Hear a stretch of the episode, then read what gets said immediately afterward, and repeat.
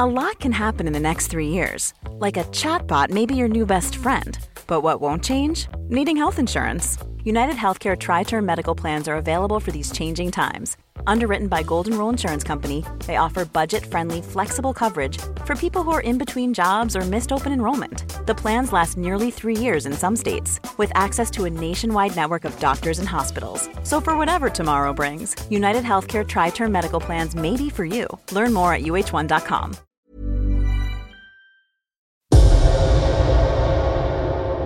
You're looking down at something that is quite beautiful. It's very obvious. When you see it from above, it jumps out at you. Because on the ground it's so big, you can't, it, it kind of looks like random stones. But when you get above it, it suddenly all makes sense. You can see the vision. This week's podcast takes us across a powerful ritual landscape to the world's largest stone circle. Tons of chalk dug with antler picks and muscle. The Cove Stone, weighing nearly 100 tons at its heart. Circles within circles, and circles in time, charting the seasons and bringing people together to a place that's now clouded, cloaked in wonder and mystery, but that once meant so much. I'm stepping out across Britain to discover 100 remarkable places that have shaped you, me, and the whole world. I'm Neil Oliver, and this is my love letter to the British Isles.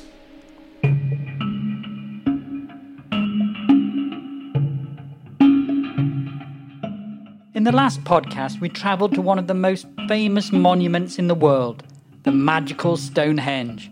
Where's the next stop on our journey?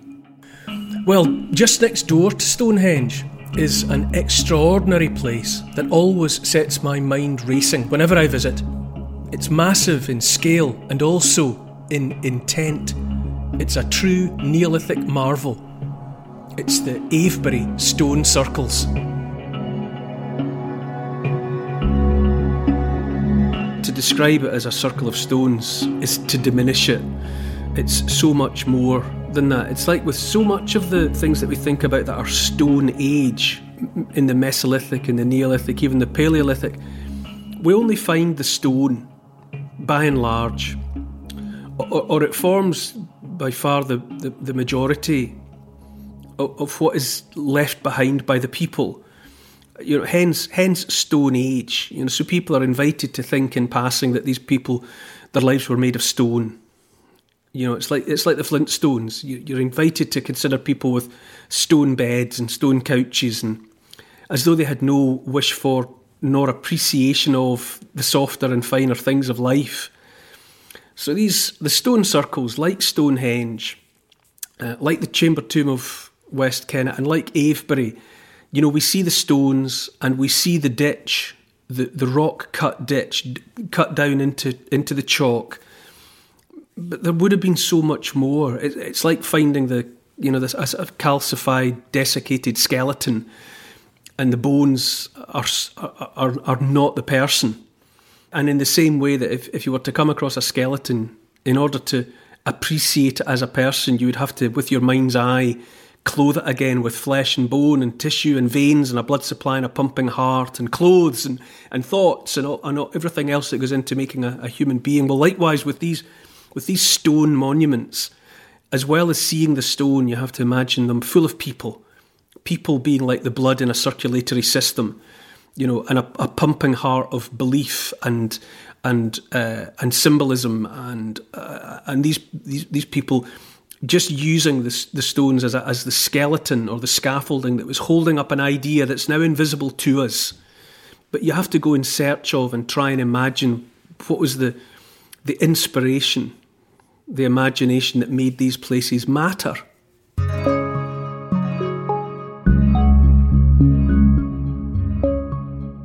How do you connect with these people?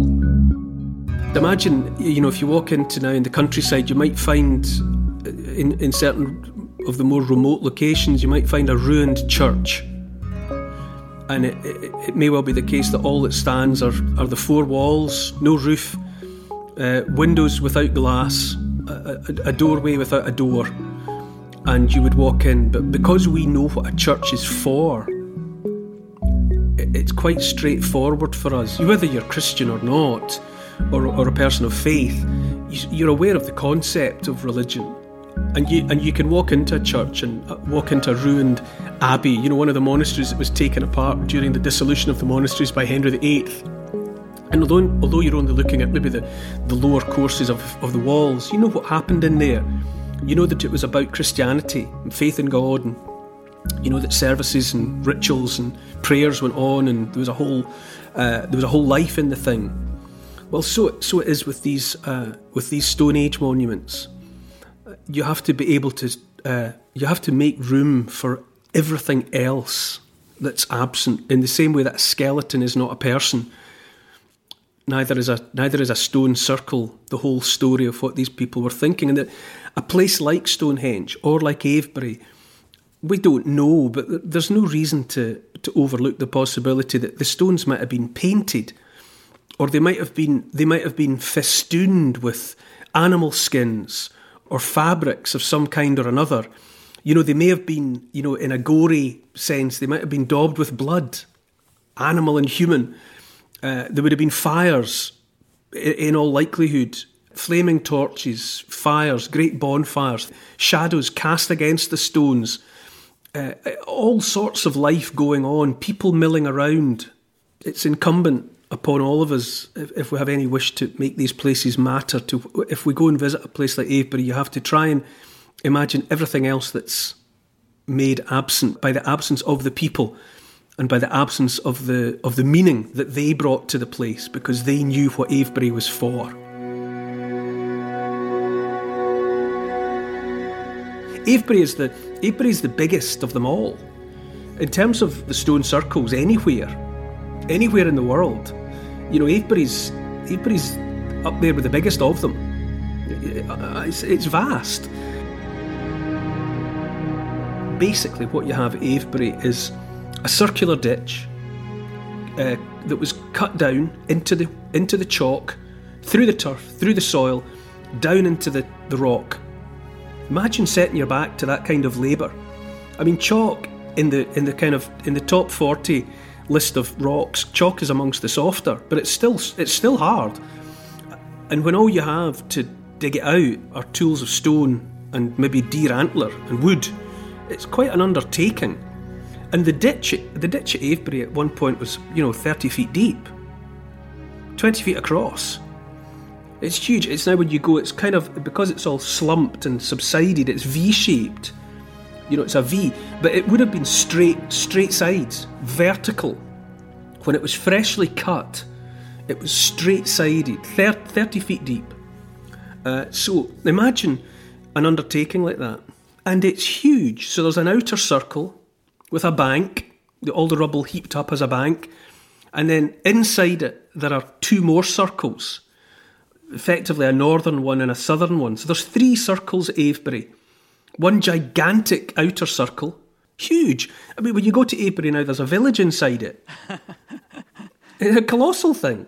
And these two, the two circles, smaller circles within it. And, uh, you know, we, we talked about how Stonehenge was uh, started with a circular ditch and a bank, and then some stones were brought in and they were there for a while, and then somebody else thought they should go and be replaced with other stones. And over centuries, a thousand years, people were adding and taking away, augmenting, imposing their own vision upon the place. And so it is at Avebury. The people were, uh, were adding and subtracting, and the thing grew and, and changed its shape. For example, at the heart of the northern circle, so you've got the outer circle and then the northern, and the, at the heart of the northern circle is a, is a thing called the cove and it's just called the Cove by the people. It's been called the Cove for the longest time, and it, it has as part of it, it there's a, a stone, a, a boulder, and they're all made of this sarsen, which was once upon a time uh, the whole of that area was covered with what was effectively a crust of silicified limestone. And then, with the action of erosion and weathering, it, it broke up into boulders rather than a complete crust. So the whole landscape was littered with, with this material. It's known to us as sarsen. And as at Stonehenge, it was used to, to create the upright stone circle there. So sarsen stones were available at, at Avebury. But this thing, the cove, at the heart of the North Circle, uh, it weighs over 100 tonnes. And mo- most of it, or, or at least half of it, is, is out of sight. It's, it's in the, you know, it's buried in the ground like an iceberg. You know, you can't see most of it. And in all likelihood, it's where it always was. It was just there. You know, there's no one really thinks that these people were moving a boulder that weighed 100 tons. Not with the not with the technology that they had available to them. And so it may well be the case that before there was anything man-made at Avebury, amongst other lumps of sarsen, there was this thing this boulder that had just always been there. And it may have attracted the attention of the hunters. The, the, you know, the people, the earliest people who were roaming about that part of the landscape may have seen and been amazed by this boulder. Because you would be, if you came across a, a boulder weighing 100 tons, you'd, be, you'd, you'd pause and have a look at it. And it may well be the case that it inspired everything that came next. The farmers may have looked at that boulder and thought, that's maybe been left behind by the people that made the world or the, or the giants that created this landscape, and maybe we should build around it in a kind of a, a, a homage, a, a, celebration of this great boulder. So that thing, the cove, may have been the, the inspiration, the spark, the natural spark that inspired people to create everything that's around it. And so their ideas were just fired up then. So they started building the, you know, the circles of stone that are now the Avebury Monument. And when we talk, we talk about that ditch that was dug, and it's easy if you say it quick. You know, they dug this this huge circular ditch, but calculations have been done, imagining how long it might have taken to do it. And you're, you're talking probably in excess of one million man hours so the ambition, when people were standing about looking at the cove and thinking we should build something here, someone steps forward and says, I'll tell you what we're going to do.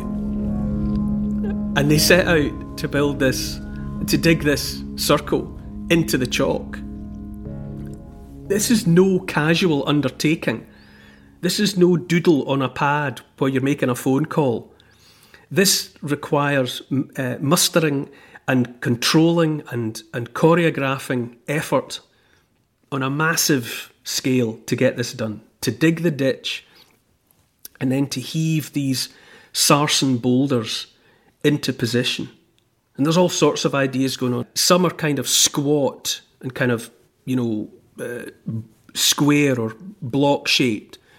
And, and some of them are tend to be more kind of narrow and tall and there's been a suggestion that the wide ones might be feminine.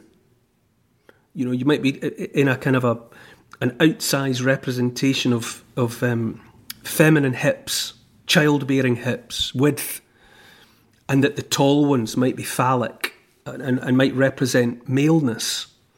They've not been worked mostly.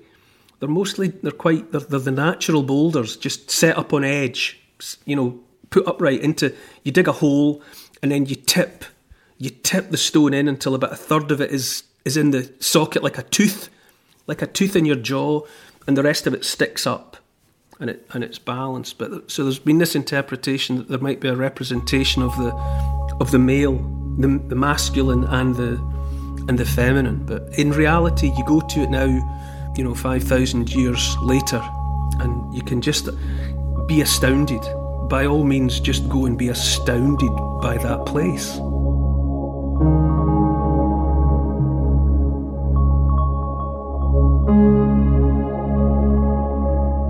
How do you get your head around places like this? I think I am. Uh, the, I'm always most troubled by why. I look at a thing on this scale you know, the, the, the, sheer circumference of it, the width of the circle, the scale, the, you know, a ditch 30 feet deep, cut into rock, and boulders, each of them weighing tens of tons. And you have, the first thing I always think is, how seriously would you have to care about an idea to embark upon this? It's not casual. It's it's something that took people generations to accomplish. And when archaeologists have looked at the say the ditch in particular, think about how you would start digging a ditch.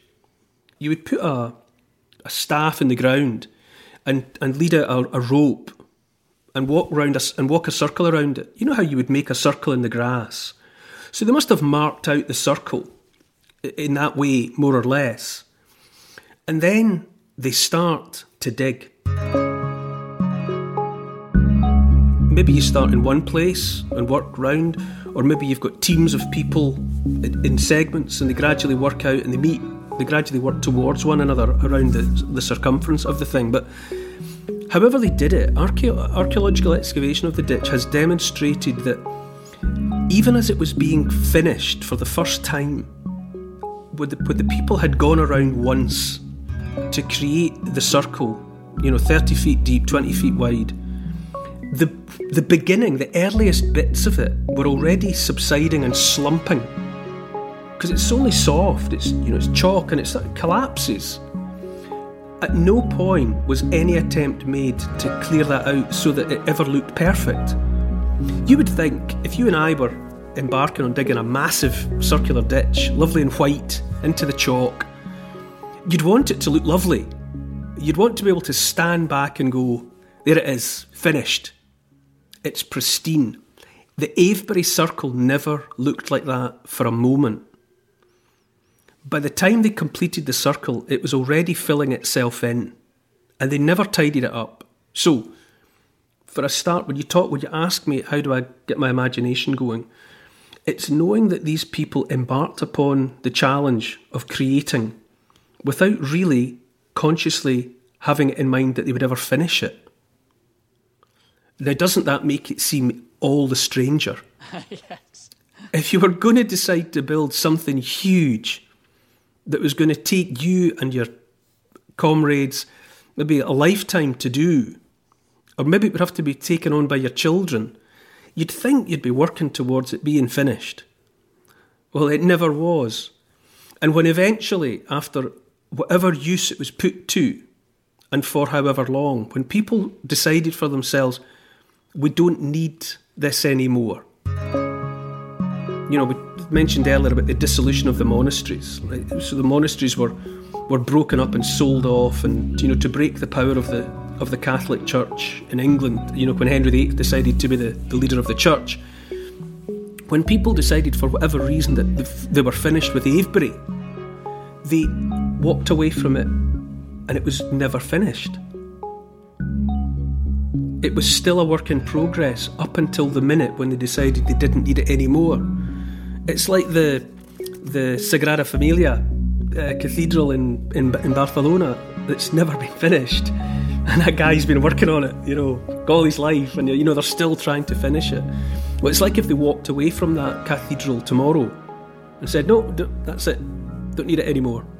Well, well, something like that happened at Avebury. The the act of making it was what kept the people together, and at the very moment when a generation, a, a, a living generation, decided no, that was it, it was over. And yet it remained as it had always been, unfinished. It's very, very hard to get your mind, it's impossible to get your mind into that Neolithic way of thinking. Whatever it was they were expressing by creating it, it was the act of making that mattered, not finishing. And it must have been important for them. Yes, like like the Ness of Brodgar on Orkney, like Stonehenge, it would have had a name, and people in the wider world would have known of its existence for sure, and would have come to see it. It mattered, and it mattered for a long time.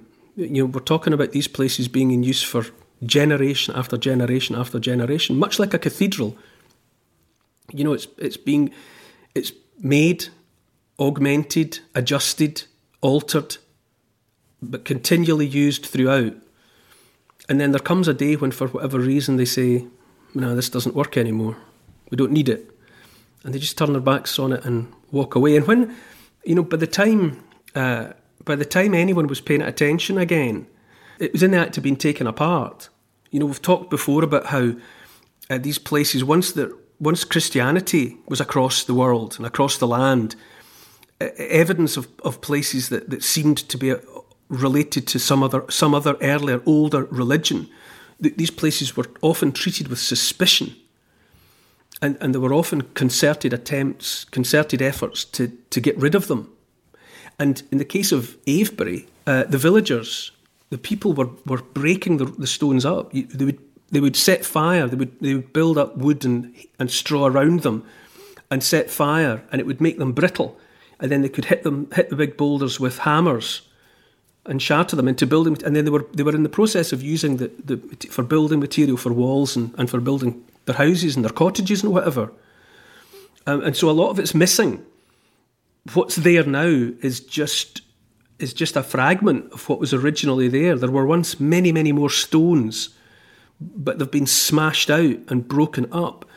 Uh, and to some extent, it, it, it, happened, that process of it being taken apart, it coincided with um, uh, an 18th century churchman come antiquarian, a kind of a, a kind of a, an early archaeologist called William Stukeley, uh, who, who, at the time was roaming around the, the British landscape, visiting these places, places like Avebury, and recording them making drawings of them and writing them up and wondering what they were.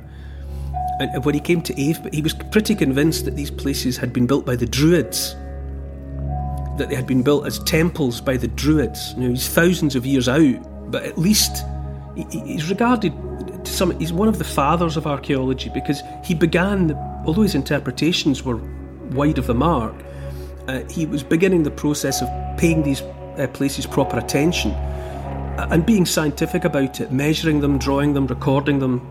And he said to the people, You've got to stop. You've got to stop breaking this up. And by that time, so much time had elapsed, uh, people had forgotten what these places had ever. They didn't know what they were. And the ditch and bank is so big at Avebury that unless you've got the opportunity to be up in the air, you know, like in a hot air balloon or, or with a drone, you can't see, it's too big you can't take it in as one thing unless you can get up above it. And so the people thought that the ditch and the bank were natural. It was on such a scale that it hadn't occurred to anyone that human beings had made it. They thought it was, well, maybe the work of the devil, but, but just as likely the work of a river or, or natural processes had created this thing. And it took William Stukeley to come along in the 18th century and look at it and go, ho, ho, ho, hang on. This is a perfect circle. And inside it, there's another couple of circles. You, you know, he, and then, and then everyone, to everyone's surprise, for the first time in thousands of years, they were confronted with what the Avebury stone circles actually were. How extraordinary. And because so much of it was missing, because they had effectively smashed so many teeth out of it, uh, you know, it was incomplete anyway. And it took him to look at it and go, oh, hold on. This is a man made structure. This has been designed and built. And he, he thought it was something left behind by the Druids. But, uh, but, it, but and, and, although he was wrong about that, it, at least he knew it for what it was an ancient structure. And it was, you know, in no small part down to his intervention that we've got what we do have of Avebury and they stopped. They stopped smashing it down.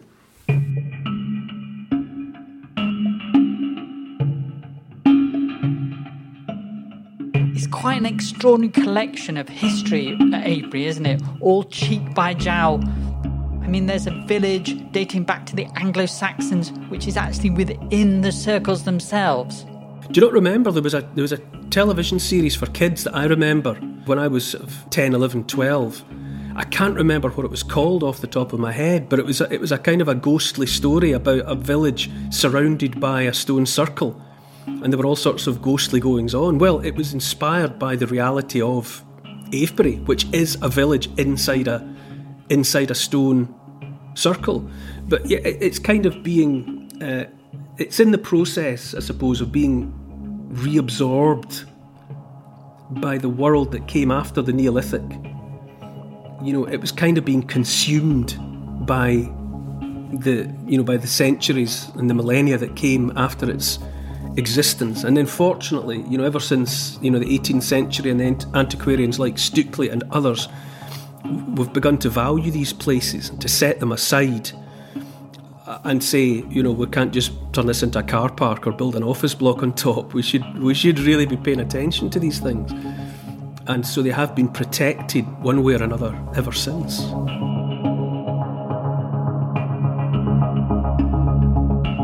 Have artifacts been found that help explain what's going on here? Yes, they do. Enough has been found at places like Avebury and others that they're, they're clearly associated with rituals that go on around death. You know, there's human remains there. But as is the case with all of these stone circles, with Stonehenge and the rest of them, there are alignments on, uh, you know, midsummer and midwinter.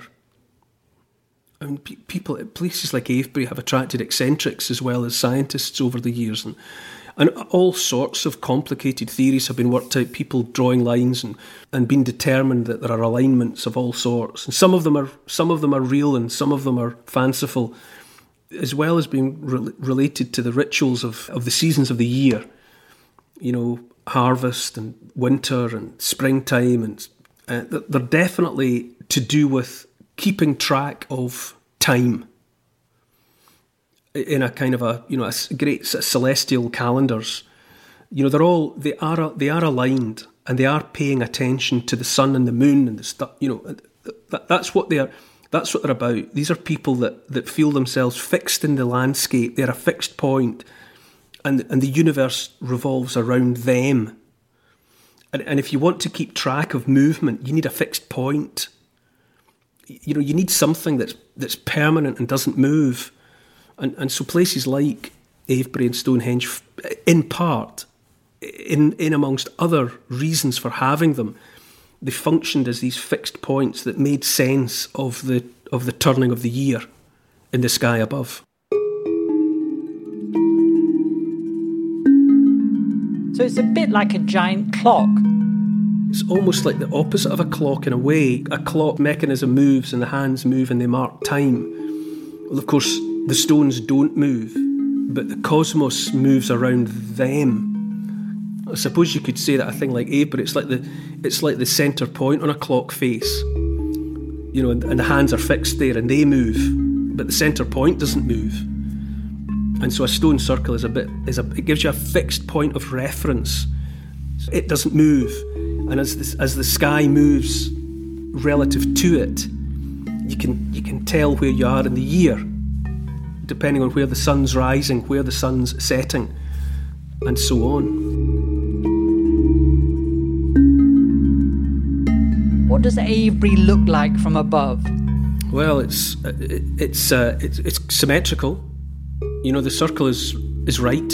You know, it is a, it is a it is a circle, and you've got these two smaller circles inside it. Um, and it's quite a. I mean, I suppose it looks from the from the air. Uh, I've been in a helicopter over Avebury. I've been in a helicopter over Stonehenge, and I suppose it looks like a piece of abstract art in a way. You know, you're looking down at something that is quite beautiful. You know, and it's it's very obvious when you see it from above. It jumps out at you because on the ground it's so big. You can't. It, it kind of looks like random stones, and you can only see maybe a bit of the of the circular ditch at a time. But when you get above it, it suddenly all makes sense. You can see the vision. But that, of course, is fascinating in itself because, of course, the people that designed it and built it never had the opportunity to see it from above. You know, whether it crossed their minds that this thing might be being looked down upon by some something in the sky, well, your guess is as good as mine. Whether they whether they imagined that anybody was up there, ancestors or spirits or a god or gods, looking down, well, that would be that would be just supposition. But it's certainly the only way in which it's on such a scale that you can only see it in its entirety from above, which is a which is a perspective on it that its builders never had. There, these places, you know, it's so important. But we've, we've talked about the idea before that there are places in the landscape that people can rely on. You know, this act of making, which doesn't seem to make sense. You know, why would you draw out a, a process of construction across centuries? Why wouldn't you just build it and use it? Well, it's because it, part of its function was that it, like a magnet, and Avebury would attract people. And presumably, when, when farming, farming people are busy people, hard-working people, but once the crop is in, during that period when it's growing and ripening, and before you can harvest it, you know, there, there is a period of time where you can busy yourself with something else.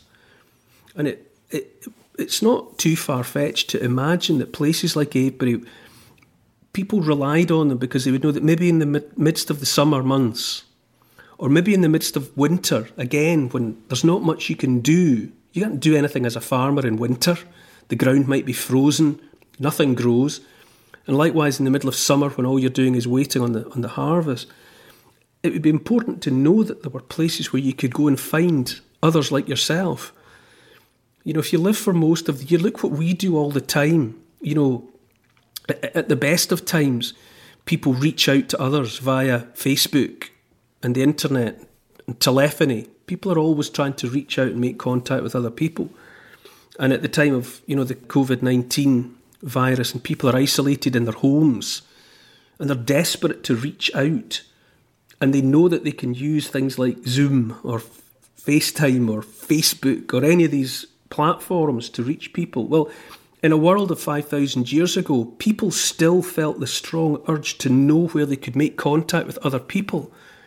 So, by creating these, these sites that are always under construction forever West Kennet, Stonehenge, Avebury, Silbury Hill people live in their isolated lives at certain specific points in the year, which they can track by knowing where the sun is setting every night they can know that it's the time of year now. This is the month when everyone will be at Avebury and they'll be at the Ness of Brodgar and they'll be at Stonehenge. And if we go, we can find people. We can find wives for our sons. We can find husbands for our daughters. We can find more flint for making tools. We can find clay pots for storing food. And we can just get on with the business of being with lots of folk. And so these, these places functioned because their lifespan was drawn out over generations and centuries. People could rely on them, could always go to Avebury and meet people. And, and that might have been what they were for, just as much as any rituals or ceremonies or ceremonies of thanksgiving or sacrifices to the gods of fertility and everything else that might have gone on there. Underneath all of that, fundamental was having places where you could go and find people, because that's what life's all about.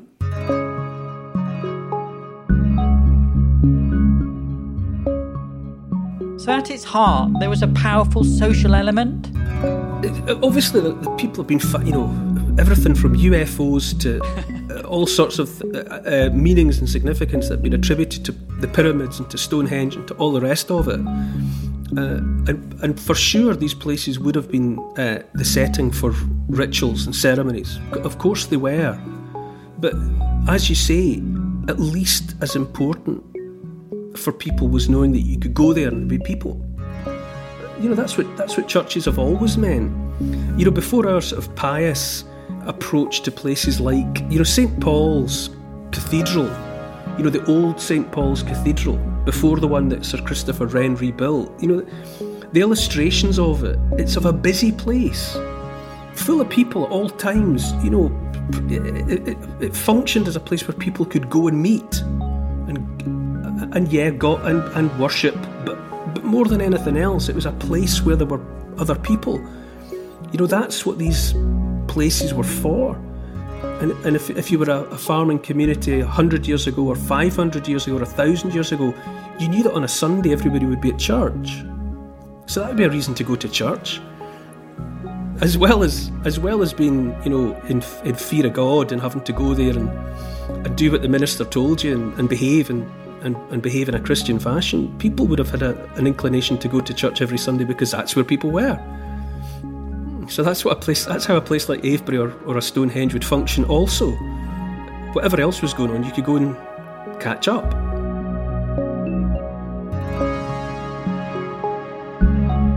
Avebury and Stonehenge are close to each other in terms of distance, but were they around at the same time? Yes, they have. They, they overlap. They overlap. Stonehenge, you know, it, it kicks off probably about 3100 BC. You, people, people start building there. It's very difficult to know how long the place, the location mattered. Archaeology takes you back to the, to the start of digging the ditch or, or putting the stones in place. But like with Stonehenge or with Avebury or, or with the place that is now has Silbury Hill sitting on top of it, you don't know how long the place mattered just as a set of coordinates. You know, just as a just as a location.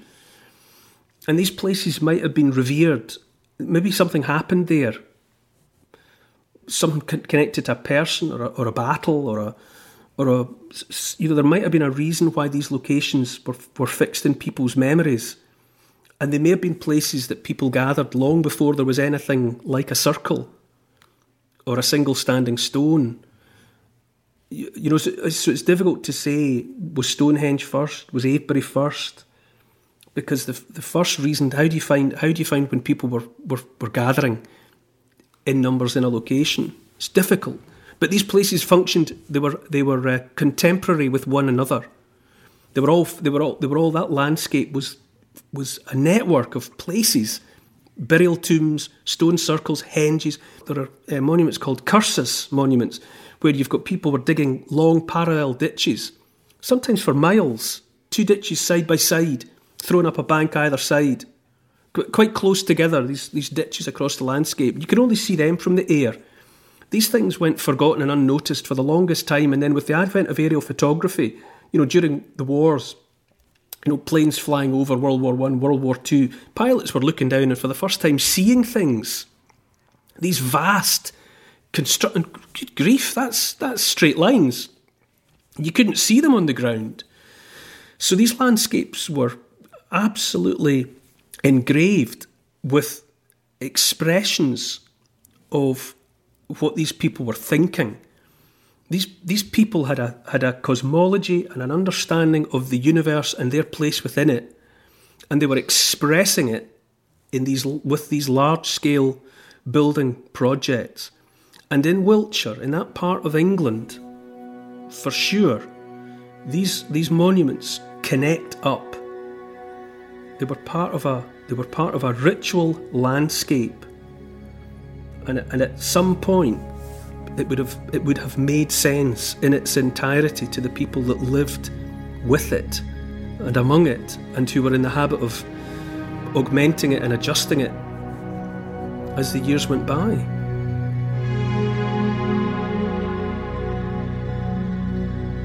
When did the first building work begin? People seem to have started paying attention to that location, to the place that, that became Avebury from say maybe th- three and a half thousand years BC. They were they were they were they were there, and they were they were making use of the location. When it comes to the actual construction, when they actually start digging ditches and then starting to think about raising stones, you're talking about what how, what archaeologists describe as the third millennium BC. So that's from about 3000 BC, and then coming closer to our time. So let's say they maybe got busy with their with their picks and shovels, uh, maybe 2,700, 2,800 years BC, and then for centuries thereafter. And, and think about that for hundreds of years after that first, you know, shovel went in the ground, they were busy at Avebury. And it's hard, there might have been long periods of time when nothing was done at all. You know, we don't know if they were working there non stop at any given period, but the, the work of of digging the ditches, raising the banks, raising the stones, moving the stones around is spread out over centuries.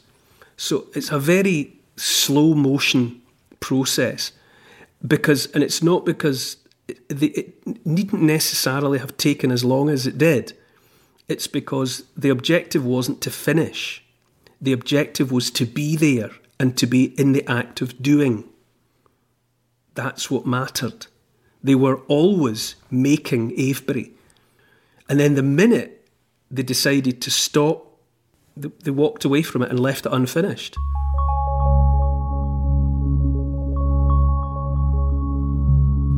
But I just love and I'm endlessly moved, profoundly moved by the idea that these places mattered as places to go and places to take part in and contribute to the construction of something that was endless.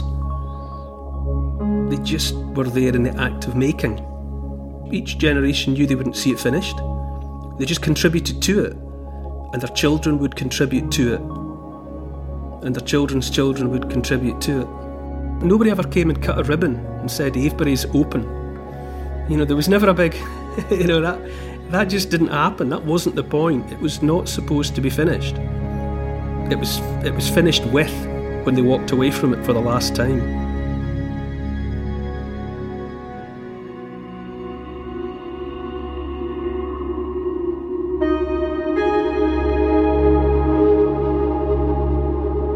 Generations on a mission, building the largest man made prehistoric mound in Europe. 40 metres high, covering a footprint of nearly six acres. A colossal project that made a powerful statement. Our ancestors shouting from the past, We are here. Next time, in my love letter to the British Isles. To ensure you get each new episode of this podcast as it goes live, don't forget to subscribe, write a review, and share with your friends.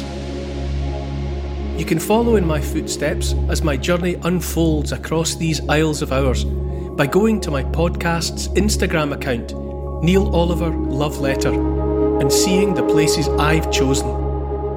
For further reading about these favourite destinations of mine, you could try my book. It's called The Story of the British Isles in 100 Places, and it's published by Transworld. Neil Oliver's Love Letter to the British Isles is produced by Neil Oliver and Paul Ratcliffe for Fat Belly Films. Music is by Malcolm Goldie. Additional research was carried out by Oscar, Evie, Lucian, Archie, and Teddy. Finance was taken care of by Catherine and Trudy. The post production is the work of Althorpe Studios, and the graphics are by Paul Plowman. And a special thanks to the people across history who have made and continue to make these Isles such an incredible place. This has been an FBF Podcasts production.